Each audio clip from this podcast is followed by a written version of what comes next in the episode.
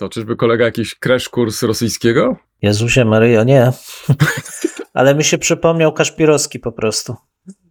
to, to było... No Państwo nie widzą, bo my się widzimy w kamerkach i takie dwie mordki są i sobie rozmawiają, jak kiedyś Kaszpirowski próbował czarować. Poczekaj, poczekaj, no umówmy się. Buźki jak już. Kolega chce, to może mieć buźkę, ja mogę mieć mordkę. Dwóch historyków, jeden mikrofon. Jeden mikrofon? Dwóch historyków? No nie, ale to znowuż mi wszedłeś w paradę. No tak zazwyczaj się dzieje. Profesor Krzysztof Równiewicz. Profesor Przemysław Wiszewski. Próbujemy nagrywać to, co nas ciekawi, to, co nas kręci, ale zawsze w kontekście historii. No niestety, takie już mamy, że tylko o historii, chociaż czy zawsze na poważnie? No nie zawsze, a przede wszystkim historia to cały świat. To nie tylko to, co minęło, ale też to, co jest teraz. Chcemy pokazać, że w historii można poznawać się w różny sposób. Zdecydowanie w różny sposób i nawet można się nią bawić. Państwo wszyscy widzą, że się uśmiechamy, więc my się też bawimy nieźle. Bardzo dobrze. Dwóch Liczymy historyków, jeden mikrofon. Jeden mikrofon? Dwóch historyków.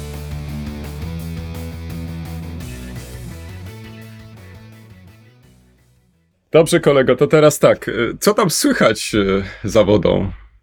Tak y, trochę opowiedz, bo ja już tu wróciłem, wróciłem do starych rzeczy, więc z żadnych jakichś takich y, nadzwyczajnych spraw nie mogę ci tutaj y, opowiedzieć. Chociaż jed, o, o jednej może ci opowiem, ale, ale to za chwilę. Ale Dobrze, póki to co. ja ci opowiem, co kolej. słychać za wodą. O, Tak, tak.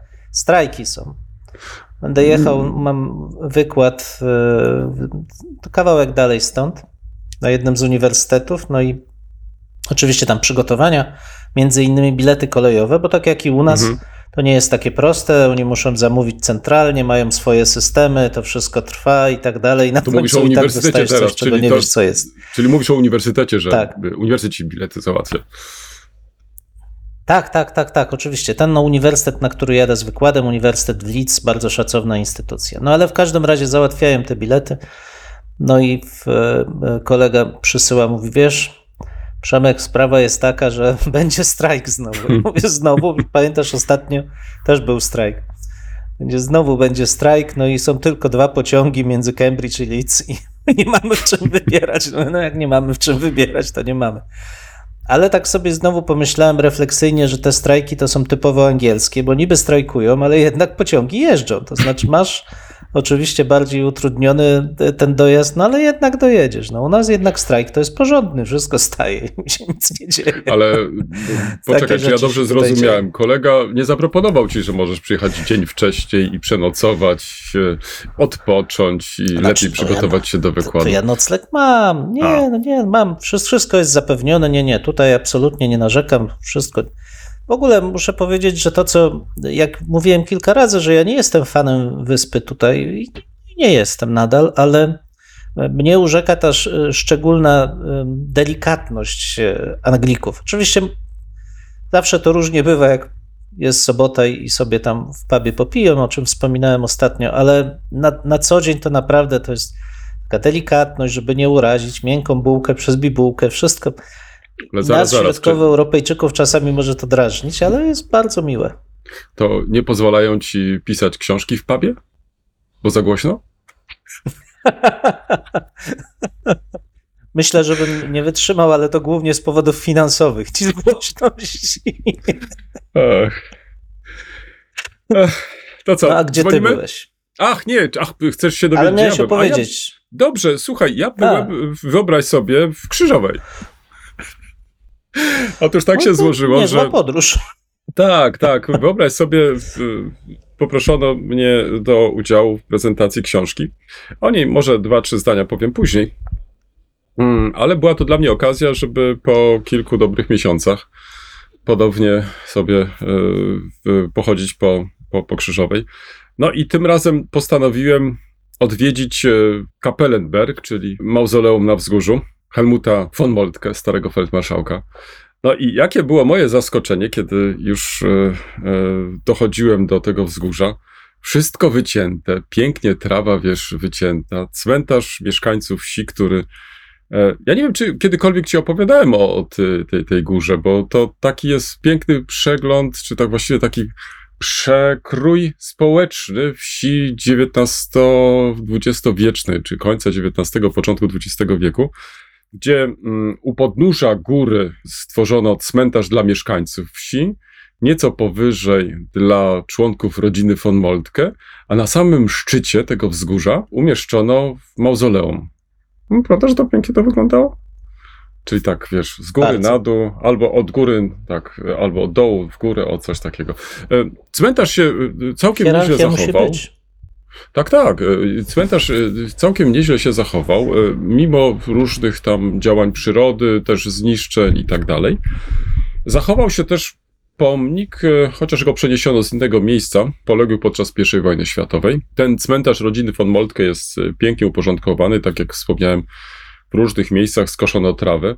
No i w, muszę ci powiedzieć, że to robi całkiem dobre wrażenie. To znaczy widać z tego, że fundacja dba, opiekuje się, od czasu do czasu odnawia nagrobki, bo przecież to jest e, normalne, to jest e, konieczne. Także zrobiło to na mnie bardzo takie pozytywne wrażenie. Także czasami warto wracać do tych samych miejsc. e, Nie pojawiły się tam nowe rzeczy, może tak. No i też i bardzo dobrze poza dodatkowymi oznaczeniami w bo w przeszłości były też takie próby, żeby stawiać dodatkowe krzyże, jakieś informacje o takich czy innych osobach. Na szczęście tego y, nie ma, usunięto. Także w, zachował się ten pierwotny, pierwotny kształt y, cmentarza. No to może tyle z takich może highlightów. Super, super. To co, dzwonimy? Dzwonimy? Dzwonimy. Dzwonimy, dzwonimy. No dobrze, to y, jakaś ciekawostka na dzisiaj, kolego? Co przygotowałeś?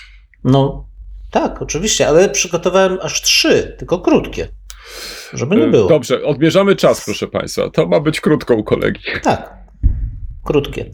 Więc dzisiaj, proszę Państwa, w nawiązaniu zresztą do lektury, o której za chwilę będę mówił, e, trzy fałszerstwa. Pierwsze, i tu y, sięgamy głęboko wstecz, żeby sprawa była jasna, bo czasami sądzimy, że fałszerstwa to są takie rzeczy e, no, dość współczesne i nasi Czyli co, przodkowie do Adama i Ewy sięgamy? raczej się tym nie parali. Prawie że, prawie że. Nie tak daleko, ale prawie że. No więc y, najstarsze chyba z tego, co y, tak sobie y, przeglądam, fałszerstwo, przynajmniej no, mniej lub bardziej oficjalnie najstarsze, to dotyczy faraona Mhm. i to nie byle jakiego faraona, ale Ramzesa. Dżozera, który, Zero. tak, nie, nie, no, a, tak, nie, Jozer. Ale to jest, było, nie było, e, połowa trzeciego tysiąclecia przed naszą erą. No i była susza, trwała już 7 lat bodajże. Mm, Imhotep poradził Jozerowi, żeby zwrócił się do boga Nilu, Knuma, który miałby mu pomóc. No i ten się oczywiście e, zwrócił do tegoż e, e, Boga. Bóg go wysłuchał, rzucił kośćmi, zniknęła, e, zniknęła susza. W zamian za to faraon miał obdarować świątynię Knuma prawami takimi królewskimi. No i historia jak historia, ale została przygotowana na takiej specjalnej steli, która, tak zwanej steli głodowej, którą ulokowano na wyspie Sehel e, na Nilu.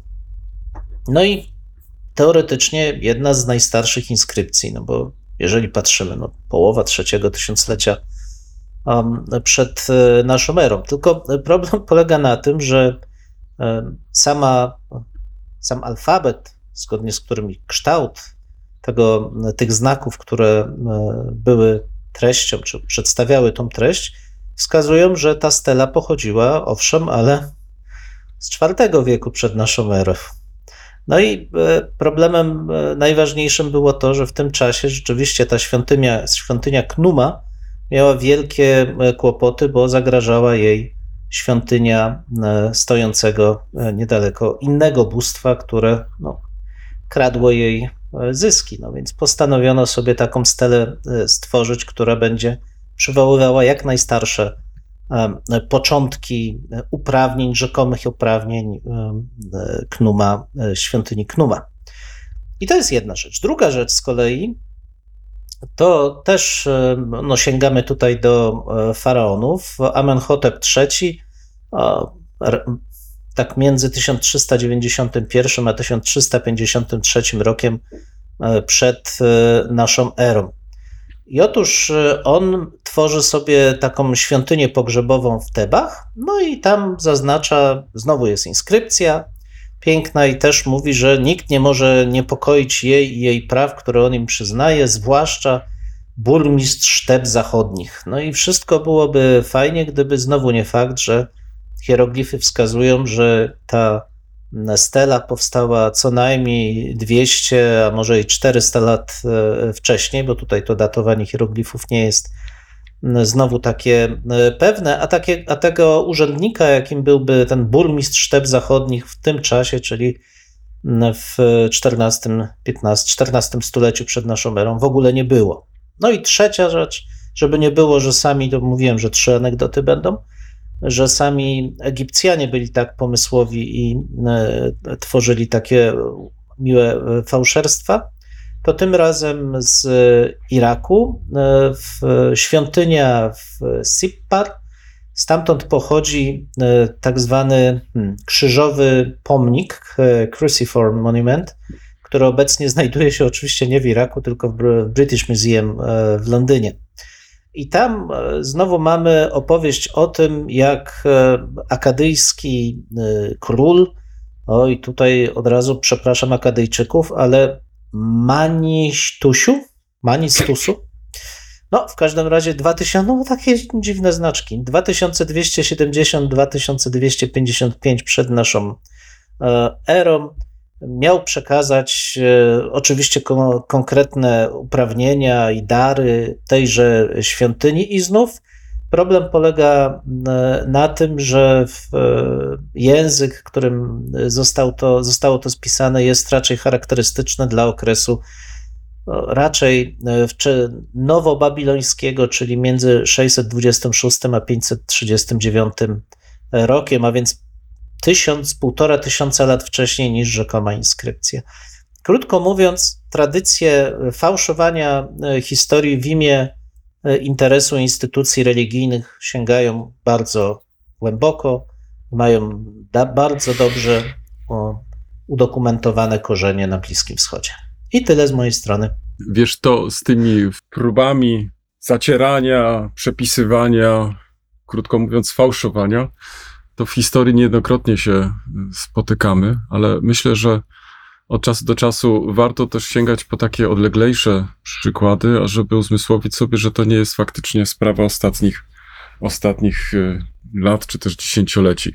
Ja może zacznę w ten sposób, że jadąc autem z przyjemnością wysłuchałem kolejnego mm, raportu o stanie świata. Niedokrotnie nawiązywaliśmy do e, tego podcastu. Tym razem jednym z tematów, który został podjęty, temat jak najbardziej aktualny, to kwestia embarga na zboże, czy też w ogóle produkty rolne e, z Ukrainy, no i reakcje w Unii Europejskiej, a przede wszystkim w tych państwach, które nie wyraziły zgody na e, wóz tych płodów rolnych, w tym między innymi Polska. Tym wydaniu podcastu bardzo dużo jest o powodach. Myślę, że warto mm, posłuchać, bo jest to taka pozbawiona emocji relacja i taka, która wydaje mi się bardzo ważna. W drodze natomiast powrotnej zatrzymałem się na chwilę w Strzelinie nie raz też wspominałem o Strzelinie, choćby z racji tego, że tam zrekonstruowano ratusz. Tym razem trafiłem na wielkie święto miasta. Drogi dojazdowe były pozamykane, więc trzeba było gdzieś to auto zostawić y, na obrzeżach miasta, by dostać się do rynku. I dobrze się stało ponieważ idąc y, tymi ulicami, między innymi ulicą Pocztową, zwróciłem uwagę na przepiękny mural. O nim chciałbym dwa zdania powiedzieć, który pokazywał dziewczynkę z Ukrainy z zabawkami na tle flagi polskiej i ukraińskiej. I tak w zderzeniu trochę z tym podcastem, kiedy stałem faktycznie, podziwiałem ten mural, bo jest przepięknie zrobiony, kapitalny kolor, może jeszcze dodatkowo to wrażenie zostało wzmocnione, że akurat słońce padało na ten mural. Zacząłem się zastanawiać, jak szybko zapominamy o tym, że ta wojna trwa, naszego sąsiada, że mamy do czynienia z ogromną tragedią samych Ukraińców, że to prawda, że być może irytuje nas ten przedłużający się konflikt. e, Być może część z nas może irytuje się też tym, że e, niewiele już może zrobić, niewiele już może pomóc, ponieważ tak i tak dotąd e, pomagał. Ale tak zacząłem się zastanawiać, oglądając, przyglądając się temu muralowi, że to my powinniśmy mieć więcej chyba cierpliwości.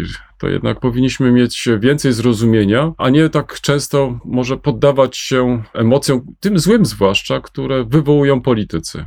To znaczy, którzy chcą narzucić nam jakieś zdanie, chcą nas mówić e, to czy tamto. Mnie się wydaje, że tutaj w takich sytuacjach powinniśmy być bardziej jednak ostrożni, powinniśmy zachować pewien dystans, a przede wszystkim nie ulegać e, tym takim chwilowym właśnie emocjom, ponieważ e, ten mural i też e, okoliczności, bo mural ten został odsłonięty w kwietniu ubiegłego roku. Wykonał go miejscowy artysta Szczeliński. W opisie do naszego podcastu podam link do tego muralu, bo myślę, że warto go też rozpropagować. To myślę, że w ostatnich miesiącach tyle różnych mamy przykładów współpracy polsko-ukraińskiej, wymiany, rozmów, dyskusji, że e, źle się by stało, gdyby e, ten dialog na nowo rozpoczęty w, e, móc tak szybko zniszczyć, tak, tak po prostu zatracić to, tą właśnie możliwość rozmowy.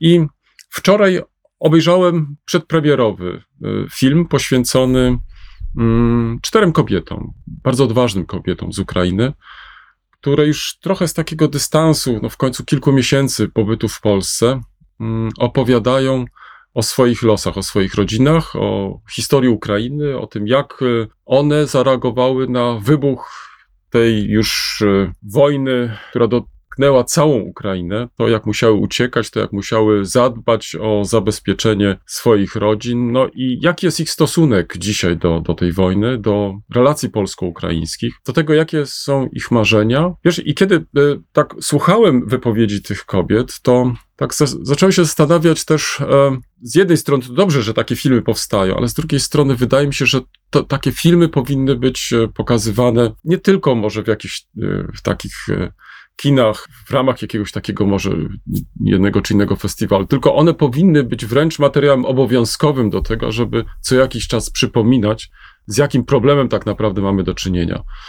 Wiesz, i kiedy obejrzałem sobie ten, ten, ten film, to sobie tak uzmysłowiłem, że e, jest wiele rzeczy wspólnych, e, że bardzo dużo powstało e, ciekawych kontaktów, że prowadzimy bardzo ciekawą rozmowę, dialog, który oczywiście jeszcze nie wiemy, jak się on zakończy, ale jest to ogromna szansa dla naszych obu państw, ażeby w końcu być może to nasze sąsiedztwo trochę wznieść na inny poziom. To znaczy, żeby nie dyskutować już koniecznie o przeszłości, tylko bardziej o teraźniejszości i przyszłości, bo przynajmniej z tych słów e, tych czterech kobiet mogłeś mieć wrażenie, że one wcale nie są przygotowane do tego, żeby tu w Polsce pozostać, czy też ewentualnie migrować gdzieś dalej e, na zachód, tylko one chcą wracać do tych swoich małych ojczyzn, bo to są ich ojczyzny. Mówią też o dylematach swoich rodzin, które tam pozostały, dziadkach, e, którzy nie wyrazili zgody wręcz, żeby udać się na tułaczkę, więc no muszę ci powiedzieć, że zrobił na mnie duże wrażenie ten film i tak w zestawieniu z, z tym podcastem, muralem, teraz ten film, to, to ułożyło mi się to w taką całość, wiesz, to znaczy, że znajdujemy się w bardzo ciekawym okresie, kiedy, kiedy przed nami ogromne szanse są, żeby coś zmienić, e, żeby poprawić te, te, te relacje, no i tu chciałbym trochę też właśnie przy tej okazji, przy okazji tej naszej rozmowy, właśnie zaapelować do, do tego, żebyśmy nie ulegali tym złym emocjom, żebyśmy jednak nabrali trochę oddechu, żebyśmy tak trochę z dystansem spojrzeli też e, na te nasze dotychczasowe relacje i widzieli szansę, która przed nami po prostu się pojawiła. No, same ważne słowa. No. Y, W zasadzie, trudno coś y, więcej dodać, ale obawiam się, że ile byśmy nie powiedzieli, to dla głównych aktorów, dla których to wszystko jest teatr i ja mam głębokie przekonanie, że dla większości polityków, e, którzy ze strony rządowej byli zaangażowani w te wydarzenia, to był teatr i to jest teatr. Liczy się to, co dzieje się w kraju, czy wygrają te wybory kolejne, czy będą mieli więcej władzy. Ale przerażające jest nie to, że oni tacy są, bo to wiedzieliśmy, nic tutaj się nie zmieniło. tylko że tak sprawnie potrafią manipulować emocjami społecznymi. I Hmm. to jest pytanie, jak budować takie oporniki, jak budować e, zabezpieczenia, szczepionkę społeczną przed tego typu manipulacjami. Nie mamy chyba dobrej rady na tą chwilę, ale na pewno takim czymś jest budowanie wiedzy, budowanie społeczeństwa opartego o racjonalność, a nie o emocje. No to Hmm. też nasze Hmm. zadanie. Tak, no i przede wszystkim szukanie tej rzetelnej wiedzy, to znaczy tej informacji i na podstawie tego wyrabianie swojego e, zdania, a nie tylko właśnie uleganie tym czasami być może chwilowym e, emocjom, które próbują inni z nas, e, w nas wywołać. Tak więc myślę, że to jest tutaj kluczowa kwestia.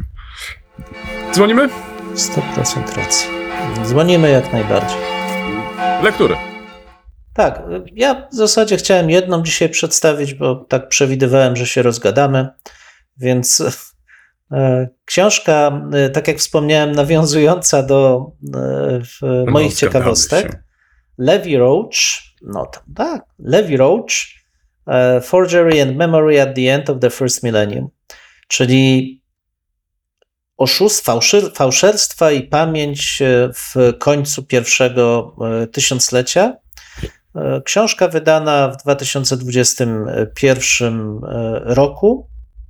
Sam autor należy do, jak to się ładnie kiedyś mówiło, młodszego pokolenia Hmm. historyków, urodzony w 1985 roku.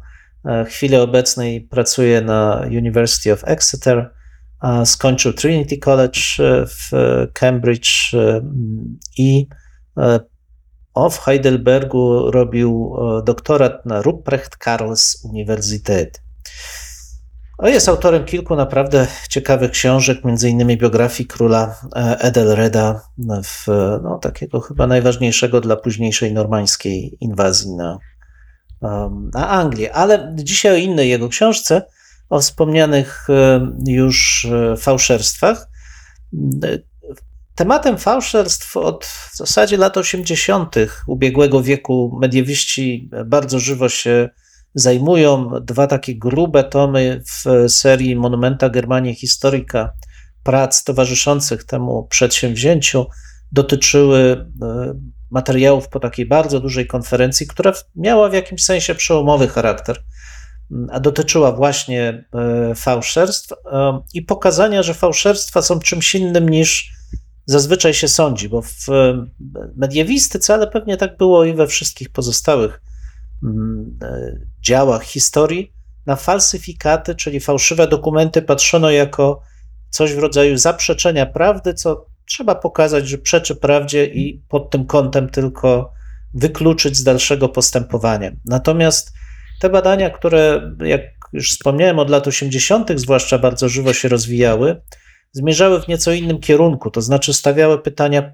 po co ktoś fałszuje dokument, z jakich przyczyn, z jakich powodów te fałszerstwa powstają, co mogą nam powiedzieć o osobie bądź e, społeczności, do której należał ten e, fałszerz. I w ten sposób falsyfikaty pozwoliły nam sformułować nieco inaczej też spojrzenie na źródła historyczne w ogóle. Źródła historyczne nie są tylko świadectwem prawdy i fałszu, e, i nie jest zadaniem historyka tylko to klasyczne e, oddzielanie prawdy od fałszu, choć też, ale powiedzenie nieco więcej o tym, dlaczego dany komunikat powstaje, jakie informacje prawdziwe, nawet ten teoretycznie fałszywy dokument przekazuje. No, dużo by na ten temat mówić, ale tutaj autor zajął się akurat dość specyficznymi e, przykładami takich e, fałszerstw. Um, Schyłek czy przełom e, tysiącleci, wiek e, X, mamy tutaj biskupa Worm z Pilgrima e, z Passau, ale też e, opata klasztoru w Abingdon w Anglii, e, czy w e, e, opata e, w, z Fleury. Nawet jest, o, Le, Leo z Vercelli tutaj jest, więc to, to bliski Twemu sercu włoski, e, włoski klimat. Ale najważniejsze e, z tego są wnioski, bo mm, pokazując postępowanie konkretnych postaci, które przygotowywały, odpowiadały za przygotowywanie e, falsyfikatów, które miały wspierać prawa ich e, instytucji do określonych uprawnień, to głównie chodzi o zwolnienia z świadczeń na rzecz króla, władcy, um, uzyskanie immunitetu sądowego, czyli możliwość sprawowania pełnej kontroli nad poddanymi, ale też czerpania z tego zysków. Różne takie mniej lub bardziej ciekawe uprawnienia instytucji Kościoła.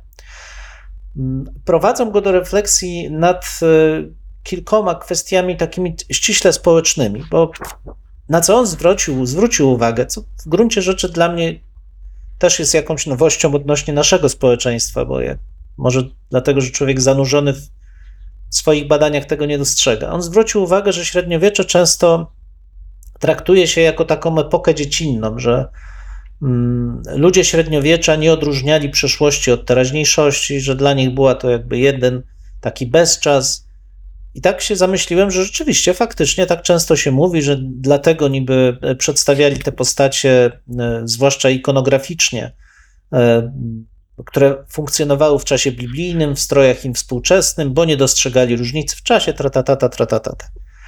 Natomiast to, co on pokazuje, i absolutnie się z nim zgadzam, może nie jest to nowość, ale sam fakt, że zwraca na to uwagę, powoduje, że człowiek myśli o tym bardziej, że właśnie falsyfikaty wskazują na rzecz zupełnie inną. To znaczy, że ludzie doceniali autorytet czasu, widzieli różnicę między przeszłością i teraźniejszością, ba, dostrzegali różnicę, jeśli chodzi o język, kształt liter, wszystkie te wyznaczniki formalne, starali się je kopiować, żeby uzyskać taki sam efekt, ale przede wszystkim widzieli, wiedzieli i akceptowali, że przeszłość jest autorytetem. Dlatego te prawa, do których chcieli uzyskać uprawnienia swoje, przenosili wstecz, bo uważali, że tam rzeczywiście argument z tego okresu będzie bardziej, e, bardziej wiarygodny.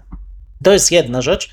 Druga rzecz, również bardzo ciekawa, e, i, i to chyba po, po chwili refleksji trzeba sobie powiedzieć, że każdy z nas na własnej skórze myślę, że doświadczył, choć może są ludzie święci Mianowicie, że nawet najmniejsze odstępstwo od prawdy pociąga za sobą cały łańcuch konsekwencji, które też opierają się na dalszym fałszowaniu rzeczywistości.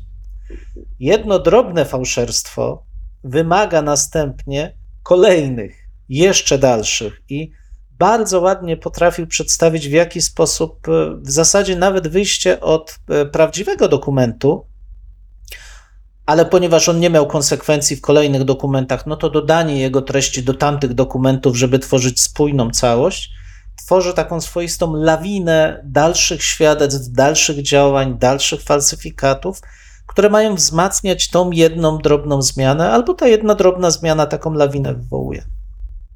To też bardzo trzeźwiące, bo tu nie chodzi o pojedyncze doświadczenie osoby, która ma się z czegoś tłumaczyć przed kimś, ale o działanie społeczne. To znaczy, że jedno, jedno fałszerstwo w życiu społecznym pociąga za sobą ogromną ilość konsekwencji, które też polegają na fałszowaniu rzeczywistości. No i wreszcie, że ostatnia rzecz, bo to dużo można by bardzo ciekawych rzeczy z tej książki wyciągnąć, ale ostatnia e, refleksja, e, którą e, chciałbym tutaj przedstawić, to e, konsekwencje takiego e, funkcjonowania, czy właściwie po co to e, wszystko robiono. Bo zazwyczaj przyjmuje się, że te dokumenty średniowieczne fałszowano, żeby fajnie w sądzie wypadły, że gdzieś tam ktoś ma coś udowodnić przed sądem, więc wyciąga, przygotowuje falsyfikat, wyciąga. Ale faktem jest, że większość tych dokumentów nigdy przed sądem nie była pokazywana. To znaczy, nie mamy żadnych świadectw, żeby kiedykolwiek opuszczały one archiwum i były przed sądem przedstawiane. Ba, Część z nich zawarta jest w kronikach, w źródłach narracyjnych i one kompletnie nie miały żadnej użyteczności e, sądowej, prawnej, a mimo to były przygotowywane z całą pieczołowitością. I konkluzja jest taka, znów nie jest to jakby nic nowego, ale właśnie bardzo ciekawe e, przypomnienie tego zjawiska, że w przypadku dokumentów średniowiecznych mamy do czynienia z czymś więcej niż aktem, e, aktem prawnym. Ta wartość prawna Oczywiście ma swoje znaczenie, bo też i intelektualiści tych czasów starali się funkcjonować jak starożytni retorzy, którzy przygotowują się do wystąpienia przed sądem, mają całą tą wiedzę prawniczą, ale podstawowym zadaniem takiego falsyfikatu było kształtowanie świadomości, tożsamości wspólnoty, dla której ten dokument powstaje. Ja ze swojej strony mogę powiedzieć, że to świetnie widać w falsyfikatach lubiąskich, opactwa w Lubiążu. Zresztą jakiś artykuł na ten temat popełniłem i tam mamy całą serię falsyfikatów, które świetnie pokazują tylko jakby coś zupełnie innego. W jaki sposób opactwo odrywa się od e, władzy książęcej i chce pokazać, że to ono jest źródłem swojego bogactwa, to ono zapracowało na swoją potęgę. Więc jest to klasyczne tworzenie takiego etosu wspólnotowego poprzez falsyfikaty, właśnie. Więc patrząc na dzisiejsze działania e, też i polityków fałszujących rzeczywistość, możemy bardziej, z, tak jak wspomniałeś, z pewnym dystansem na to Mm. spojrzeć, że tu nie chodzi o wartość tą bezpośrednią treści, tylko chodzi o to, czemu mają te wszystkie fałszerstwa służyć. Mają służyć budowaniu swoistej wspólnoty, niestety opartej o kłamstwo. Dziękuję. Zmieniamy trochę tematykę, bo w tym nurcie fałszerstw nie chciałbym pozostać.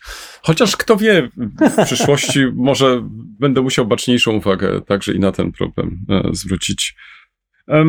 Natomiast tu chciałbym zachęcić, ale także i Państwa do sięgnięcia po księgę jubileuszową e, poświęconą czy przekazaną naszemu koledze, który w ubiegłym roku, jeśli sobie dobrze przypominam, przeszedł na emeryturę, profesorowi Eduardowi Mylemu, który obecnie jest prezydentem Uniwersytetu Europejskiego e, w Jadrina we Frankfurcie nad Odrą, pod tytułem Den Slaven auf den Spur, czyli śladami Słowian. Jest to problematyka, którą profesor Myle od lat się zajmuje. E, Może przypomnę, że jedna z ostatnich jego książek na ten temat ukazała się także po polsku w, w 2020 roku pod tytułem Słowianie Rzeczywistość i fikcja wspólnoty od VI do XV wieku. Ale jeśli mówimy o publikacjach e, profesora Mylego, to wiesz, e, rozmawiałem, bo tak się złożyło, że miałem okazję się ostatnio z nim widzieć i wymienialiśmy się takimi czy innymi rzeczami. I doszliśmy do wniosku, bo, ponieważ jest autorem innej książki, mianowicie Historii Wrocławia, która ukazała się w 2016 roku, e, że książka ta, nie wiem jakie ty masz wrażenie, ale ona przeszła praktycznie bez echa. To znaczy jakaś specjalnie jakaś taka szczególna dyskusja albo jakaś taka generalnie dyskusja na ten temat chyba się nie odbyła i to trochę z taką szkodą, bo Nie. niezależnie od tego, Co więcej, co... przepraszam, wskoczę ci, Mhm. wskoczę ci, ona się ukazała też po polsku. Tak, Nie tak, ona się ukazała w w języku 2016 autora, roku, tak, tak. Tak, tak. tak. Y, Tak. To, to zresztą Mhm. warto chyba to podkreślić, że autor dba o to, ażeby te książki, przynajmniej te ostatnie, które ukazały się, y, wyszły spod jego pióra, ukazały się y, w obu językach, y, w, po niemiecku, ale także i po polsku. Ja myślę y, tutaj nie tyle o niemieckim wydaniu, bo to musiałbym sprawdzić, jakie recenzje się pokazały w Niemczech. Jakoś tego nie śledziłem za bardzo, ale interesowałem się tym, e, co dzieje się, jeśli chodzi o to wydanie polskie. W każdym razie nie przypominam sobie jakiejś e, większej dyskusji na ten temat. Trochę wydaje mi się szkoda, bo, bo w, jest to, jeśli Państwo uwzględnią mm, generalnie w, w monografię na temat historii Wrocławia ostatnich lat, to ta książka Eduarda Mylego w, mm, jest krótka i taka bardzo treściwa, więc e, myślę, że e, choćby i z tego powodu e, powinna ona zwrócić uwagę. A z drugiej strony, jeżeli jeszcze dodamy, że jest to taka trochę, czy też e, opracowanie niemieckiego autora, to tym bardziej powinniśmy zainteresować się tym, bo to zawsze inny punkt e, widzenia. Ale jeszcze na jedną książkę przy tej okazji chciałbym zwrócić uwagę. Niestety ta się nie ukazała już e, po polsku, a z kolei dotyczy ona mm, tak, zwanych, tak zwanych badań nad wschodem dwudziestolecia międzywojennego, albo jak wolisz, Republiki Weimarskiej czy III Rzeszy, gdzie tu profesor Myle poświęcił e, sporo uwagi, a przede wszystkim postaci Hermana Aubina albo Hermana Obena, w zależności od tego, jak będziemy wymawiać to nazwisko. Moim zdaniem to jest jedna z najlepszych biografii, która e, ukazała się na e, temat tego historyka i też trochę żałuję, że Dotąd nikt się nie zainteresował e, przetłumaczeniem tej biografii. Jest świetnie napisana, naprawdę. Czytałem ją przed laty z wielkim zainteresowaniem. Ale teraz wracajmy do, do tej w, e, głównej lektury. Dlaczego zwróciłem na to uwagę? Jak Państwo wiedzą, średniowieczem się nie zajmuję, ale to wszystko, czego się nie robi dla kolegi i z miłości do kolegi i do jego zainteresowań. Więc e, sięgnąłem naturalnie do tej książki i byłem bardzo zaskoczony, ponieważ książka, e, ta zbiór tekstów poświęconych profesorowi, nie dotyczy tylko średniowiecza. I to było pierwsze moje zaskoczenie. Tak więc jest to tylko ta pierwsza część, która jest jakoś bezpośrednio związana ze średniowieczem i em, roztrząsaniem różnych aspektów dotyczących e, Słowian w tym okresie. Ale autorzy w tym tomie zgłosili także i inne teksty, czy autorzy tego tomu, możemy znaleźć teksty dotyczące innych okresów, między innymi okresu nowożytnego i tam wyobrażeń Słowian, Polaków w XIX wieku. Bardzo ciekawy tekst e, znanego historyka niemieckiego Hansa Henninga Hanna na ten temat, jednego ze specjalistów od lat zajmujących się badaniami nad stereotypami, wyobrażeniami narodowymi. Polecam serdecznie ten tekst. Jest ostatni dział, nie, dlatego też nie bez powodu wymieniłem chociażby te badania profesora Mlego nad e, niemieckim wschodem, też nad wschodem Osteuropa Forschung, e, gdzie w tym dziale ukazał się na przykład tekst e, bardzo ciekawy Jurga Hackmana, historyka ze Szczecina, który mm, zajął się pierwszymi latami po II wojnie światowej w badaniach polskich i ukazania, ukazania, czy właściwie na takim, można powiedzieć, e, z, zderzeniu między historiografią a polityką, czyli centrum umieścił e, jednego z bardziej znanych e, historyków, kto wie, czy e, najbardziej znanego historyka, Gerarda Labudy, i pokazał e, to, przed jakimi dylematami e, po roku 45 ten badacz e, stał i e, jak e, próbował je z nimi się w jakiś sposób uporać. No i ostatni może tekst, e, na który warto zwrócić uwagę, ponieważ część z Państwa być może miała w rękach e, czasopismo Instytutu Herdera. Wcześniej to czasopismo nazywało się Zeitschrift für Ostforschung, czyli czasopismo mm, poświęcone badaniom nad wschodem. Dzisiaj to czasopismo zmieniło nazwę i e, w- można je znaleźć jako Zeitschrift für Ostmitteleuropa Forschung, czyli już e, tym samym pokazano ten pewien program, ale także i zmianę, jaką nas, jaka nastąpiła w tych e, ośrodkach zajmujących się jeszcze do niedawna Europą Wschodnią. Tak, tutaj wprowadzono ten element już e, taki, bym powiedział, różnicujący e, i zwrócono szczególną uwagę na region Europy Środkowo-Wschodniej. Tak więc także i temu historii tego czasopisma, powstaniu tego czasopisma, ale także i teraźniejszości poświęcono tutaj tekst. Polecam ten tom, świetnie napisany, bardzo ciekawe teksty, teksty e, niezbyt obszerne, co jest charakterystyczne dla tego typu e, publikacji. Jeszcze raz e, podam tytuł, Den Slaven auf den Spur, Festschrift für Eduard Müller zum 65. Geburtstag i teraz wydane przez Matthiasa Cichonia, Annę Kluga, Martina Koszny i Heidi Hein-Kirchner. Książka ukazała się w Marburgu w 2022 roku. Ponieważ dyskutujemy dużo na temat relacji polsko-niemieckich, czy dyskutujemy? Może obrzucamy się nawzajem inwektywami w tych relacjach.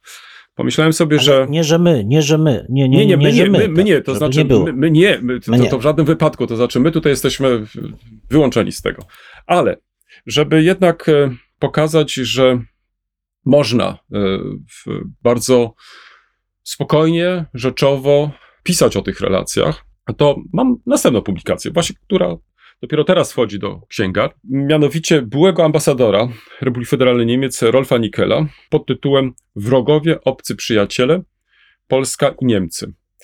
I mam jeden egzemplarz dla naszych słuchaczy i słuchaczek, który będą mogli otrzymać, jeśli odpowiedzą na pytanie, które zadam po przeczytaniu fragmentu wstępu, bo myślę, że to jestem Państwu winien, żebyście Państwo mieli przynajmniej pewien taki wgląd do tego, czego ta książka dotyczy, a może zanim y, ten cytat, to tylko mm, przeczytam główne rozdziały tej, tej książki, Przebudowa państwa polskiego i społeczeństwa, stosunki polsko-niemieckie na rozdrożu, Polska a Niemcy, polityka wschodnia, między dziedziczną wrogością a pojednaniem. Jest to bardzo ciekawy program, który zaproponował nam e, były pan ambasador e, Niemiec w Polsce, Rolf Nikiel. Książka napisana krytycznie, bo e, jest to zarówno i takie krytyczne spojrzenie na politykę niemiecką wobec Polski, ale także i poli politykę polską wobec Niemiec.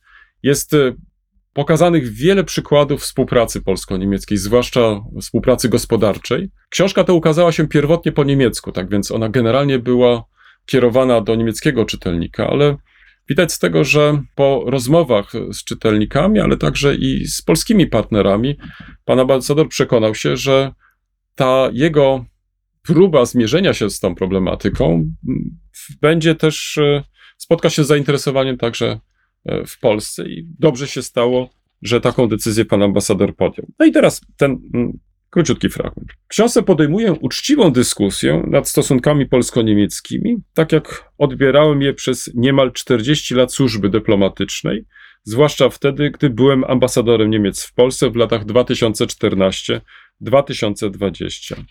Ale też tak jak odbieram je w tej chwili jako wiceprzewodniczący Niemieckiego Towarzystwa Polityki Zagranicznej i Niemieckiego Instytutu Kultury Polskiej.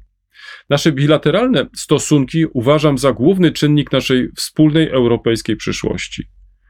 Po sprzecznej z prawem międzynarodowym napaści Rosji na Ukrainę, Unia Europejska funkcjonuje w nowym otoczeniu geostrategicznym, co zmusza także Niemcy i Polskę do zmiany dotychczasowego myślenia. Europa i nasze obydwa państwa tylko wtedy odniosą sukces, jeżeli będą traktować siebie nawzajem poważnie i postępować wobec siebie uczciwie. Równorzędny dialog bez ideologicznych klapek na oczach jest teraz ważniejszy niż kiedykolwiek. Wybrałem ten e, cytat nie bez powodu, bo wydaje mi się, że trochę wprowadza on w e, samą tą książkę. Pokazuje, że nie mamy tutaj do czynienia z kolejną jakąś taką próbą pokazania relacji polsko-niemieckich, tylko e, taką próbą, bym powiedział, zaangażowania. To znaczy człowieka, który dysponuje ogromnym doświadczeniem dyplomatycznym, ale oprócz tego uczestniczył e, w bardzo ważnych rozmowach e, polsko-niemieckich, niemiecko-europejskich, polsko-niemiecko-europejskich, światowych w ostatnich latach. Tak więc mamy równocześnie też wgląd trochę do, ja bym powiedział, takiego warsztatu dyplomatycznego jednego z kluczowych dyplomatów niemieckich. To nieczęsto się zdarza, żebyśmy mieli właśnie taką okazję mm, poznania tego, jak myśli ta druga strona i co ważne, nie otrzymujemy tej książki po wielu latach, nie są to przecież wspomnienia. Jest to e, bardzo ważna publikacja, która mam nadzieję zachęci nas do takiej trochę głębszej refleksji nad właśnie stanem tych e, relacji polsko-niemieckich dzisiaj, no i oczywiście nad e, ich przyszłością. I teraz, kolego, pytanie. W jakich latach pan ambasador Nikiel był ambasadorem w Polsce? To myślę, że pytanie proste. Obawiam, E, oba, obawiam się, że już to powiedziałeś. Właśnie dlatego, ponieważ liczę na to, że jesteśmy słuchani ze zrozumieniem, że ktoś jeszcze będzie chciał wrócić do tego fragmentu. Kiedy to przeczytałem, no przecież tu chodzi o zabawę tak naprawdę. E, Są naturalnie jeszcze inne możliwości Tak, sprawdzenia, a ja ale, Mogę, a ja mogę, ale nie, ty nie możesz, ty nie jesteś Oczywiście. wyłączony, ty jesteś a, wyłączony. a ja mogę Tylko- coś dorzucić? A nie, dorzucić jestem zawsze, dobrze. Nie, ale ale, nie ja nie możesz- chciałem w konkursie. Nie możesz zdradzić mi tutaj Tak, tych dat. nie mogę. Nie, nie. Dobrze. Nie, nie mogę. Natomiast y, już jakiś czas temu omawialiśmy jeden z wywiadów z panem ambasadorem Mhm. i wtedy też zwracałem uwagę, że jest to wyjątkowa sytuacja, że ambasadorzy, nawet minieni, komentują na bieżąco sytuację polityczną w kraju, w którym byli ambasadorami. Tego się raczej w dyplomacji nie robi. Mm, mm. I ta książka jest jeszcze jednym sygnałem, że w, u naszych y, zachodnich sąsiadów bardzo poważnie zaczyna się podchodzić do relacji ze wschodnim sąsiadem, bo Mm, mm. jakbyśmy nie oceniali, to jednak Polska odgrywała przez wiele lat drugorzędną rolę w, w tych relacjach. Natomiast elementem tej zmiany podejścia do polityki e, wschodniej jest zmiana w podejściu do Polski. Jest, jest coś głęboko ironicznego w tym, że nasi politycy próbują zepsuć tą w gruncie rzeczy wyjątkową koniunkturę, Ale ja chciałem zwrócić uwagę na coś innego, na, na słowa, które pojawiły się także w ostatnim wywiadzie, bodajże, który czytałem chyba w wyborczej z panem ambasadorem, gdzie on już chyba drugi czy trzeci raz w publikacjach wraca do tematu, o którym mówiliśmy wielokrotnie, że relacje niemiecko-polskie nie są tak złe, jak malują je e, politycy, że w e, życiu takim codziennym mają one dużo e, lepszy, dużo bardziej kolorowy, zmienny, ale jednak przyjazny charakter, niż chcieliby je uczynić politycy. Absolutnie, obiema rękami się pod tym podpisuję. Od, od wielu lat już o tym mówię i, i bardzo mnie cieszy, że ten sam głos jakby przebija się też wśród naszych elit. Natomiast e, nieco przekornie chciałem też zwrócić uwagę, że jednak nie należy zapominać, że polityka i sączenie tego jadu e, odgórnie zaczyna także wpływać na życie e, hmm. codzienne. Hmm. Więc bardzo dobrze się stało, że ta książka się ukazuje właśnie teraz bo jest jeszcze jednym głosem na rzecz racjonalnego spojrzenia tak, tak. zwykłych tak. ludzi, takich jak ty i ja, mm, mm.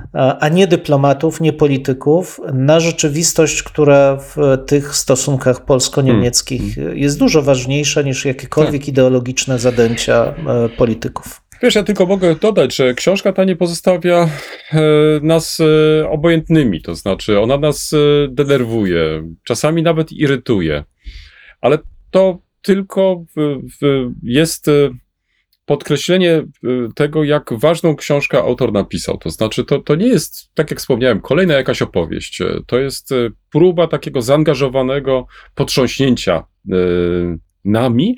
To znaczy, myślę nie tylko o nas tutaj, Polakach, ale także o Niemcach. To znaczy, słuchajcie, zobaczcie, co w przeszłości udało nam się osiągnąć, jakie udało nam się rowy zakopać, e, już e, jak e, ten nasz dialog był zaawansowany i teraz co robimy z tym kapitałem, który z takim ogromnym mozołem tworzyliśmy. Dodam tylko, że pan ambasador Nikel w różnych miastach Polski bierze udział w prezentacji mm, swojej książki. Będzie także pod koniec października we Wrocławiu. Już teraz e, zapraszam osoby zainteresowane. W spotkaniu z panem e, ambasadorem myślę, że ta jego książka, o której teraz e, wspominam, warta będzie tego, żeby ją przeczytać i może osoby, które przeczytają, zechcą się też podzielić uwagami, chociażby podczas tego spotkania, o którym o w którym jeszcze być może e, w najbliższych naszych spotkaniach e, coś więcej powiem. Przypomnę tylko, Rolf Nikiel, e, Wrogowie, Obcy Przyjaciele, Polska i Niemcy w tłumaczeniu, zresztą bardzo dobrym, Anny Wziątek. Książka ukazała się w tym roku, jeszcze tylko patrzę na wydawnictwo, jest to wydawnictwo Akcent. Naturalnie w opisie do naszego odcinka znajdzie się też odpowiedni wpis.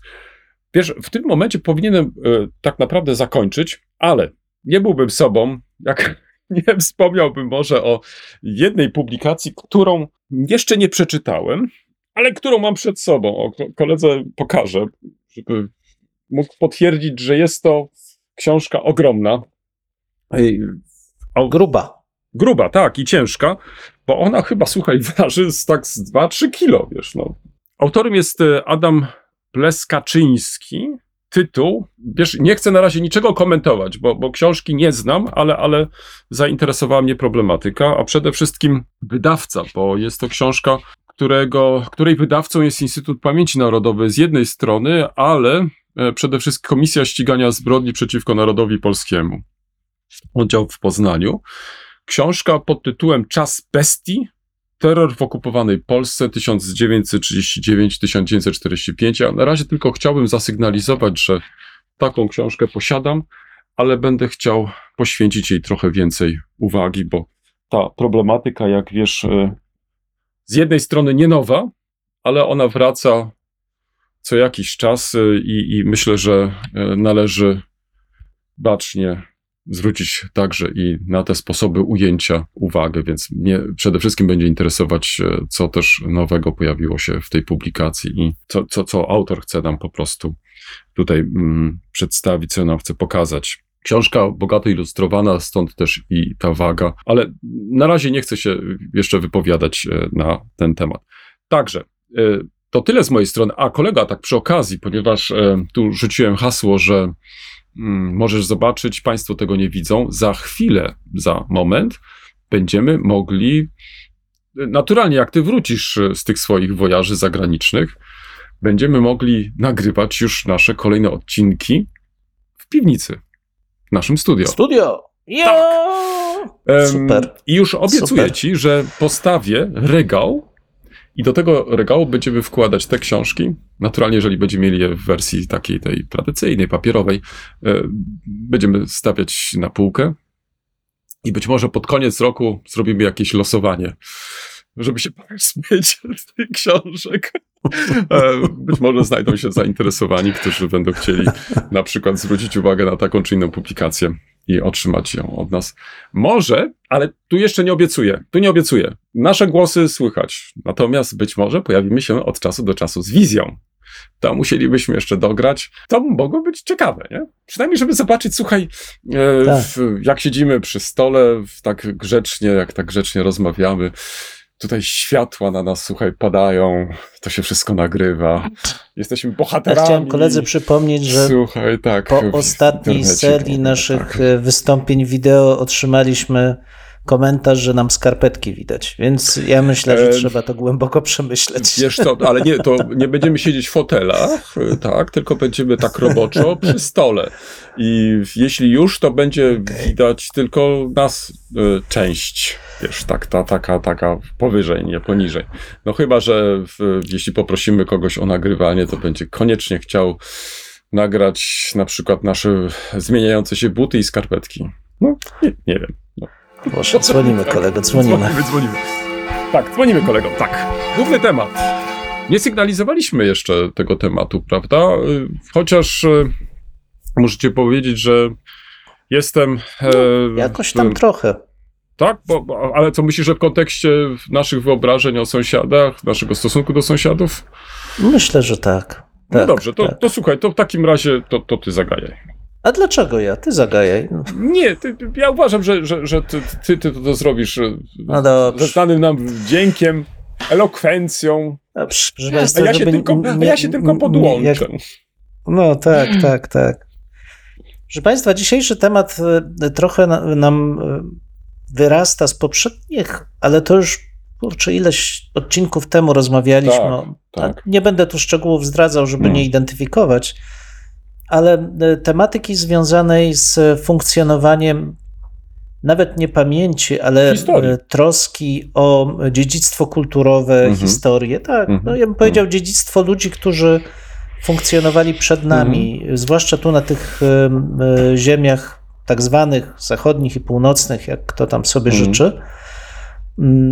Celu takiej e, działalności i roli, jaką ona odgrywa dla społeczności, które funkcjonują dzisiaj e, Mhm. e, na tych terenach. Zwracaliśmy uwagę na różne oddolne inicjatywy, które takim działaniom towarzyszą i że wyrastają one bez jakiegoś szczególnego wsparcia instytucjonalnego ze strony sił politycznych, ale są wyrazem realnej troski, realnych emocji też mieszkańców, którzy szukają odpowiedzi na pytania ważne dla nich, szukają korzeni miejsca, w którym żyją, utożsamiają się z Mhm. przestrzenią, e, z krajobrazem i starają się go zrozumieć najzwyczajniej w świecie.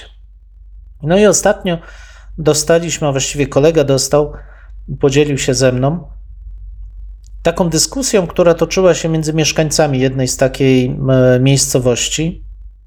Czy warto upamiętniać? Czy właściwie istnieje jakikolwiek, e, powiedziałbym, interes społeczny, który przemawiałby za tym, żeby upamiętniać e, mieszkańców, ich dorobek, ich aktywność, ich funkcjonowanie sprzed e, 1945 roku, mówiąc wprost, e, tych, którzy zdaniem dyskutantów e, są Niemcami, czy byli Niemcami, łączyli się jakoś z kulturą e, niemiecką, bo zdaniem jednego z tych dyskutantów, e, to co powinniśmy robić, to upamiętniać e, kulturę polską, pamięć o Polakach, czyli albo wczesne średniowiecze, albo dzieje po e, 1945 roku, bo to, co było pomiędzy, mm, nie odgrywa takiego znaczenia dla tej wspólnoty, która żyje do tej pory. I z jednej strony przyznaję, że ja byłem zszokowany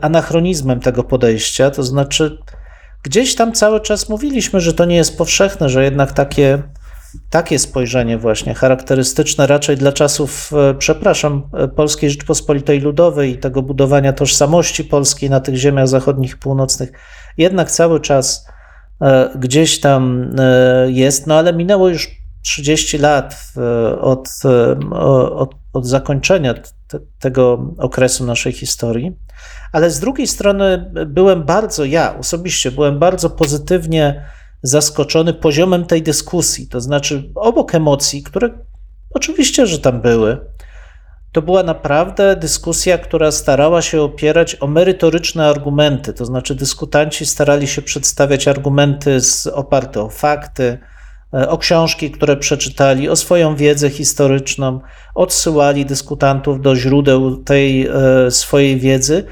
bardzo mało było tam tego, czego na co dzień mamy bardzo dużo w dyskursie publicznym, to znaczy emocji, e, epitetów, e, opinii, a nie faktów. Tam starano się odwrócić kolejność. Najpierw fakty, a dopiero na podstawie faktów przedstawić swoje opinie. No i to prowokuje nas oczywiście do e, powrotu do tego tematu, to znaczy, jaką my mamy. Hmm,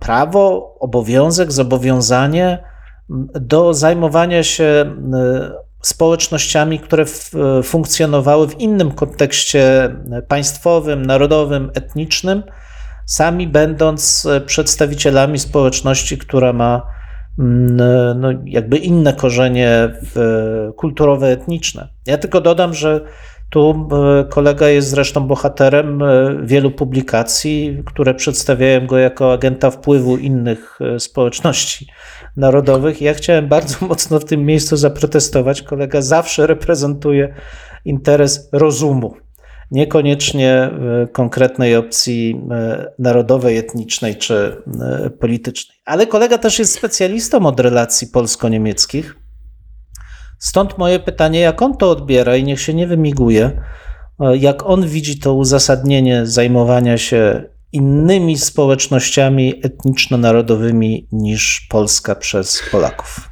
Wiesz, e, to, to jest oczywiście, e, to nie jest temat nowy, bo jest to też taki temat, który, tak jak zresztą słusznie zaznaczyłeś, on nam w różnych konstelacjach wraca. I, i tutaj to, to pewne jakieś takie mm, zaskoczenie y, no było chyba y, było uzasadnione. To znaczy, wydawało, wydawało nam się, bo przecież rozmawialiśmy na ten temat, wydawało nam się, że jesteśmy już krok dalej. To znaczy, że potrafimy spojrzeć na tą problematykę trochę z innej perspektywy, to znaczy podkreślając, czy też e, zwracając uwagę na pewne wartości, które się za zajmowaniem tą problematyką kryją. To znaczy, że um, to nie jest też tak, że mamy tylko te dzieje średniowiecza, które, z którymi jakoś tam jesteśmy e, związani, że pomiędzy mamy też e, sporo historii, która wprawdzie nie jest naszą historią, ale jest częścią naszej historii lokalnej, regionalnej i tak dalej. No i mamy oczywiście tą y, historię po 1945 roku, gdzie próbujemy te wszystkie jakieś takie klocki poskładać na nowo. To znaczy, raz zwracając uwagę na te nasze y, średniowieczne w, w korzenie, a w ostatnich zwłaszcza latach, na to, że historii nie można w tak sztuczny sposób dzielić. To znaczy, nie można w, tak e, narodowo definiować, a wręcz odwrotnie pokazywać e, E, złożoność tej historii i z niej czerpać mm, inspirację do tego naszego zajmowania się tą historią dzisiaj, bo, bo mnie się wydaje, że to jest rzeczą po prostu ważną, bo no, trudno przykładowo przechodzić obok budynku, który zbudowano przykładowo w XVII-XVIII wieku i nie zwracać uwagi na to, kto, w takim, kto taki budynek zbudował, w, kto w nim mieszkał, jaki on miał zna, znaczenie i tak dalej, i tak dalej. I doprowadzić na przykład do ruiny, bo to nie jest nasze, na przykład to nie jest polskie i tak dalej. Więc myślę, że tutaj wracamy do, do takiej podstawowej dyskusji, czym dla nas ta historia jest, ta historia lokalna, regionalna. I teraz, tak jak wielokrotnie tutaj przywoływałem podczas tych naszych rozmów, mnie bardzo bliskie jest to takie rozumienie przed laty zaproponowane przez jednego z naszych niemieckich kolegów, dzisiejszego emerytowanego profesora historii, Karla Schlügela, który to ujął to w takiej formule w przestrzeni czytamy e, mm, czas. E, Im Raume lesen wir die Zeit. To znaczy w sensie takim, że e, ta przestrzeń jest e, dla nas jakąś wartością i jesteśmy konfrontowani ze zmieniającymi się czasami, że raz to jest polskie, raz to jest słowiańskie, innym razem żydowskie, jeszcze innym razem czeskie, a jeszcze innym razem e, niemieckie, austriackie i tak dalej, i tak dalej. I teraz um, naszym zadaniem, jako tych, którzy są konfrontowani z tą bardzo różną, zmieniającą się w czasie e, historią, jest e, docenienie tego różnego wkładu, to znaczy to, jak rozwijały się te nasze regiony, te nasze miejscowości, właśnie dzięki udziałowi tych różnych narodowości, tych różnych osób. I teraz wyłączanie jednych, dołączanie drugich, no dla mnie jest takim bardzo dziwnym procesem, taki, który e, praktycznie no, dzisiaj się już nie stosuje. E, natomiast to, na co ty zwróciłeś uwagę, pocieszające w tej dyskusji było to i jest, że uczestnicy tej dyskusji używali argumentów, to znaczy sięgali po różne fakty historyczne, starali się przekonywać e, i to, nie ukrywam, bardzo mi się spodobało. To znaczy, że nie skończyło się to takim obrzucaniem błotem, bo, bo, bo ja tak, a ty tak i tak dalej, tylko po prostu szukano tutaj um, takiego racjonalnego wytłumaczenia. To, że i tutaj mnie się wydaje, że um, zabrakło trochę E, tych innych perspektyw, o których my wielokrotnie rozmawiamy, to już jest inna sprawa, więc to jest bardziej zadanie dla nas, tak jak to też wielokrotnie powtarzaliśmy, jak przygotować e, te lokalne społeczności regionalne do myślenia właśnie w tych e, różnych kategoriach albo kategoriach różnych perspektyw a nie tylko takiego myślenia linearnego, bo, bo wiesz, to przypomina mi takie linearne myślenie, to znaczy mieliśmy tych e, piastów, mieliśmy to państwo polskie, mieliśmy takich czy innych władców, była ta przynależność taka czy owaka, później mieliśmy długo, długo nic i znów jesteśmy tutaj właśnie zgodnie z takimi czy innymi rozstrzygnięciami politycznymi, jesteśmy e, znów tutaj u siebie. No, to jest zbyt proste opowiadanie i wydaje mi się, że to, co przynajmniej takie miałem wrażenie w ostatnich e, latach, w ostatnich dziesięcioleciach, udało nam się w jakiś sposób e, przyswoić, że ta historia jest bardziej złożona, że ona wymaga po prostu także i od nas wysiłku, co wcale nie oznacza, i to jest chyba kluczowa kwestia, że my przejmujemy historię Niemiec, że my przejmujemy historię Czech. Tylko my próbujemy na własny użytek włączyć do naszej narracji te różne elementy, z którymi jesteśmy konfrontowani, obcości, taka, żeby tym samym to, co jest dla nas obce, przestało być dla nas obce, stało się częścią także y, naszego postrzegania historii, miejsca, w którym przyszło nam po prostu żyć, czy też funkcjonować. Wiesz, ja mam podstawowy problem w innym jakby momencie, bo mm, kiedy ty przedstawiałeś te zagadnienia, o których wielokrotnie już mówiliśmy, używałeś takiego sformułowania nasza historia, nasza przeszłość. Tutaj teraz to wróciło, więc ta obca przeszłość. To może jest troszkę w mm, specyfikach y, historyka epok wcześniejszych, ale do mnie te kategoryzacje w ogóle nie przemawiają. Im brutalnie mówiąc starszy jestem, tym bardziej y, widzę, jak jak wiele problemów mamy z tego, e, że podzieliliśmy historię na, na grupy narodowe. E, według współczesnych kryteriów e, polityczno-etnicznych. Tymczasem to, czym my się zajmujemy, to jest człowiek. My nie szukamy Polaka w przeszłości, ja przynajmniej nie szukam. Owszem, mogę badać więzi społeczne, ba, do dzisiaj uważam, że wspieranie więzi społecznych na wszystkich poziomach jest bardzo istotne. Człowiek jest istotą społeczną, potrzebuje tych więzi, ale to nie oznacza, że ja badam Polaka w przeszłości, że ja szukam polskiej historii w przeszłości. Ja szukam człowieka. Zastanawiam się nad człowiekiem, badam przeszłość człowieka, kulturę człowieka. Stąd y, y, odruchowo posługujemy się takimi zaimkami dzierżawczymi, ale to tylko pokazuje, jak głęboko mamy, troszkę pewnie dlatego, że wychowaliśmy się w tej nacjonalistycznej kulturze PRL-u, to te podziały między my i oni, my i oni, ale kurczę, tego nie ma w historii. W historii są organizacje polityczne, rozmaite formy grup społecznych, które ze sobą rywalizują ciągle na wielu poziomach. Ciągle nie, nigdy nie jest tak, że człowiek identyfikuje się przecież z jedną grupą społeczną. Znów to jest wynik trochę takiego przerażająco uproszczającego spojrzenia kultury, które każe widzieć Polaków i Niemców, a nie widzi mieszkańca Wrocławia, Szprotawy, Żagania, Bystrzycy Kłodzkiej, czy Gyrlic, Dresden, Chemnitz i tak dalej. Ja bym powiedział, że to, co e, dla mnie w, tym, w, tej, w tej dyskusji e, było z kolei pewnym ostrzeżeniem, cały czas podkreślając wysoki jej poziom. Ja naprawdę bym e, polecił, żeby, żeby politycy przeczytali sobie taką dyskusję na lokalnym forum i zrozumieli, z kim mają do czynienia i, i jak daleko te ich prymitywne wypowiedzi mijają się z rzeczywistością społeczną.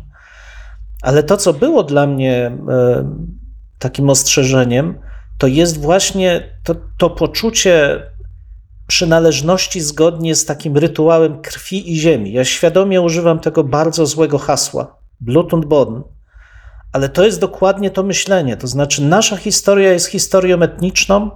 Nasi przodkowie, którzy zasiedlili tą ziemię, poprzez tą ziemię i krew wyznaczyli granice naszej refleksji. Chryste Panie, to jest myślenie naprawdę mityczno magiczne, czegoś takiego, aż, aż trudno sobie e, wyobrazić, jak wielkie szkody właśnie to myślenie może spowodować, bo przecież to, z czym mamy do czynienia teraz na Ukrainie, to jest klasyczna imperialistyczna wojna wywołana na podłożu mitów związanych z tą wizją wielkiej Rosji, która rozciąga się jak za Katarzyny Wielkiej, gdzieś tam od morza do morza, od oceanu do oceanu. To są te same nacjonalistyczne mity, które zatruwają funkcjonowanie ludzi. Więc wydaje mi się, że ta dyskusja może być dobrym punktem wyjścia, żeby zobaczyć z jednej strony, jak ludzie stęsknieni są za racjonalnością, stęsknieni są za przekonywaniem, a nie przekrzykiwaniem się nawzajem. Zwróć uwagę, że mimo takiej wiadomo, no, klasycznych uszczypliwości, jednak ta dyskusja była bardzo kulturalna. Tak, Mimo, że tak. osoby różniły się skrajnie swoim podejściem, to jeszcze raz powtórzę, naprawdę, gdyby politycy tak do siebie się zwracali, to te wybory nie przebiegałyby zupełnie inaczej. I to nie były, zwróć Natomiast uwagę. to, też... czego nam mhm, brakuje. Mm -hmm. Mm -hmm. Nie, nie okay. ale do, dokończ no, no. myśl, dokończ myśl, bo przerwałem ci. Mhm. Nie, mówię, to, to, to, to, czego mi brakuje, to spojrzenie ten, na tą bliskość lokalności. Mhm. Ona tam pojawia mhm. się, mhm. ale ciągle to jest lokalność w imię narodu. Tak, ale właśnie. Absolutnie obcym podejście. Tu, tu, tu na dwie, dwie rzeczy może tylko jeszcze zwrócę uwagę z mojej strony, bo y, całkowita zgoda, jeżeli chodzi o poziom dyskusji. Ale to, co warto może też podkreślić, to nie były też jednozdaniowe odpowiedzi. To, to była także taka próba bardzo wyczerpującej y, odpowiedzi, y, nasycona różnego rodzaju faktami, postaciami i tak dalej. Więc to, to, to, mogliśmy faktycznie przyjąć to jako dobry punkt wyjścia do dalszej dyskusji i tak dalej. Tak więc tutaj może to warto też podkreślić. Ale druga rzecz, taka się zastanawiałem ten nad tym, jak powiedziałeś i zwróciłeś mi tutaj uwagę, nasze, wasze, obce. Wiesz tylko, że tutaj nie wiem, i tutaj nie, nie chciałbym też być źle zrozumiany, to znaczy mówiąc o nasze, to znaczy nas tutaj, którzy e, żyją i którzy zajmują się tą problematyką, więc to nie jest w moim rozumieniu takie narodowe e, e, dzielenie tego, czy to raz było takie, czy owakie, tylko jaki jest mój stosunek do, do właśnie tej przeszłości i pokazanie złożoności tej, tej, tej przeszłości. Więc Raz ona mogła być taka, raz mogła być ona inna. Natomiast y, tutaj przeciwny jestem temu, żeby tą przeszłość w jakiś sposób sztucznie dzielić. To znaczy, że, że, że, że mamy ten okres średniowiecza i mamy ten okres po 1945 roku, jak to przecież w końcu w przeszłości też czyniono po drodze nic nie mieliśmy i tak dalej, i tak dalej. Tak więc mówiąc o naszej historii, też zwróć uwagę, to też jest ciekawe, bo po drugiej stronie, jeżeli dyskutowałeś jeszcze mm, dobry kilka lat temu z naszymi partnerami niemieckimi,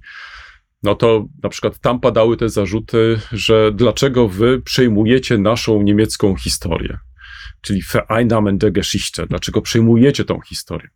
No więc e, dla nas taki sposób e, postrzegania e, był jak najbardziej obcy, bo praktycznie nie napisałbyś żadnej historii przed 1945 rokiem, bo musiałby się traktować jako historię niemiecką. Ona wcale nie była niemiecka, tylko po części była ona już zaadoptowana przez nas i przerobiona na własne potrzeby, bo my też chcieliśmy i chcemy zrozumieć to, co nas, y, to, co zastaliśmy i to, w jaki sposób się z tym obchodzimy. Stąd cała też ta dyskusja o tej tak zwanej poniemieckości, jeżeli moglibyśmy tutaj do tego się odwołać, bo to są dylematy, na które chyba do dzisiaj jakoś tak do końca nie znaleźliśmy e, odpowiedzi. Dlatego, kolego, połączę to z apelem. W takim razie trzeba napisać nową historię Śląska. Albo nową historię ziem e, zachodnich i północnych, ale nie z punktu widzenia e, właśnie narodowego, jak to dotychczas to robiono, tylko być może właśnie um, zadać sobie ten trud. To nie jest projekt przecież dla jednej osoby, i nie na jeden rok, tylko podejrzewam na następne lata, żeby zastanowić się, jak stworzyć nową narrację, taka, żeby te dylematy, przed którymi na przykład stali e, uczestnicy tej dyskusji, no, stały się za chwilę dla nich bezprzedmiotowe lub też inaczej, żeby uzmysłowili sobie, że to są różne podejścia i w, każdy z nas ma do tego prawo, E, bo historii no, no nie ma jednej, to znaczy są różne i są te różne podejścia. Mnie się wydaje, że to jest po prostu ważniejsze i biorąc pod uwagę poziom tej, tej, tej dyskusji, to, to jest to, wydaje mi się, dobry prognostyk na to, że raz, jest zainteresowanie tą problematyką, jest ta chęć dyskusji, polemiki, ale tak jak powiedziałeś, i chyba tutaj powinniśmy być zadowoleni, żeby ta dyskusja miała też określone ramy, żeby ona nie przekraczała tej racjonalności, której się stale domagamy. No, no, w ogóle nie, tu, tu nie różnimy się ze sobą e, w poglądach. Wspomniałeś o naszych kolegach e, z Niemiec. Mam czasami wrażenie, że, to, że te nasze refleksje często mają jednak taki charakter, e, nasze w znaczeniu historyków z Polski. Mm, tak, taki, przepraszam, kolonialny. To znaczy, Wszyscy my wychowani przed 89 rokiem żyjemy w takim przekonaniu, że a ci historycy z Zachodu, ze Stanów Zjednoczonych wyprzedzają nas, więc z taką lubością zdarza nam się punktować, a oni tutaj jednak popełnili błąd. No, niestety, niestety, stety to są naprawdę tacy sami ludzie jak my, mają te same fobie i problemy jak my i historiografia niemiecka absolutnie nie jest od nich wolna, jest w wielu przypadkach nacjonalistyczna i do dzisiaj sporo tego jeszcze pozostało. Wspomniałeś o Ostforschung, to jest przecież klasyczny mm, przykład. Mm. Dużo by o tym mówić, ale jakby podsumowując to wszystko, bo to podstawowe pytanie było, skąd wypływa, czy w ogóle dlaczego sądzimy, że mamy jakiś obowiązek, czy mamy jakieś prawo w ogóle do zajmowania się tą historią przed 45 rokiem. I e, to, dziękuję Ci, że przypomniałeś te nie oskarżenia, ale uwagi o przywłaszczaniu sobie historii, bo mi to przypomina świetnie ten sam proces, który widzimy w Stanach Zjednoczonych, zwłaszcza e, oskarżenie o appropriation, culture, cultural appropriation, e, że nie można nosić takich i innych oznak innej kultury, jeśli nie jest się rasowo wręcz przypisanym do tej kultury to pokazuje szaleństwo tego świata, to znaczy jak bardzo e, z braku, przepraszam, innych problemów e, przejmujemy problemy, które nie są problemami. Istotą historii jest człowiek. Ja to będę cały czas podkreślał. W jego historycznych uwarunkowaniach. Stąd nie ma czegoś takiego jak przywłaszczanie sobie historii. Jest próba poznania historii, zrozumienia człowieka. I oczywiście dzieje się to w warunkach historycznych, ale żeby samemu móc siebie zbudować, samemu móc siebie określić, samemu być pewnym tego, czego, co jest wartością. To, o czym rozmawialiśmy w poprzednim odcinku, żeby nie ulegać manipulacji i mieć odwagę dokonywać e, rzeczy prawe i, i takie, co do których mamy moralne przekonanie, to trzeba wiedzieć, jak wygląda historia, trzeba wiedzieć, w czym się jest zakorzenionym i to, co nas otacza, zrozumieć.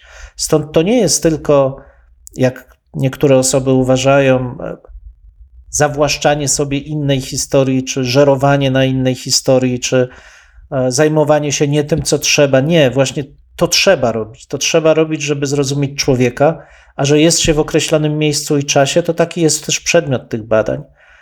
Wszystkim tym, którzy zajmują się historią swojej lokalności, ja zawsze jestem wdzięczny. Oni naprawdę interesują się człowiekiem. Bardzo im za to dziękuję i mogę tu powiedzieć, że na pewno będziemy zawsze takie działania wspierać. Czy one się będą działy w Czechach, w Niemczech, we Francji, w Wielkiej Brytanii, czy na jakimkolwiek pograniczu, bo zawsze zmierzają do zrozumienia człowieka. Jeszcze, słuchaj, jedną rzecz może warto podkreślić. Em, Bardzo ważne słowa teraz padły, ale równocześnie zachęcamy, piszcie Państwo do nas. Chętnie e, wypowiemy się także i na takie tematy, bo moje wrażenie po przeczytaniu i listu, i tej dyskusji było takie, że Państwo w niektórych sytuacjach potrzebujecie naszego wsparcia. Chętnie to zrobimy, na ile to jest naturalnie możliwe. I proszę, potraktujcie też tą naszą rozmowę jako chęć pokazania, że, że no nie jesteście sami, że po prostu są też i osoby, które myślą bardzo podobnie i cieszą się, jeżeli tak aktywnie Państwo zajmują się historią i nam tylko pozostaje trzymać kciuki, żebyście po prostu wbrew tak różnym przeciwnościom, żebyście po prostu y, utwierdzali się w, w tych swoich decyzjach, a jednocześnie dziękujemy Waszym oponentom, że w taki sposób, w sposób tak rzeczowy wzięli udział w tej dyskusji, w tej debacie. Tak jest, rozum zawsze zwycięża. Nie jesteście sami. W tym miejscu stawiamy kropkę lub też jak to woli kropkę nad i. No, mamy nadzieję, że to nie jest koniec, że to jest początek Waszych dyskusji. Mam nadzieję, że Was zaciekawiliśmy. Prosimy o komentowanie naszych em, zmagań z historią. Poniżej zdjęcia jest wystarczająco dużo miejsca. I pamiętajcie, nie regulujcie odbiorników. No, my naprawdę tak brzmimy. E, tak, chociaż być może czasami e, może trzeba ściszyć. No może czasami ten nasz rechot by się przydało wyciąć nawet. Dwóch historyków, Jeden mikrofon, jeden mikrofon. dwóch historyków. Dziękujemy. Dziękuję.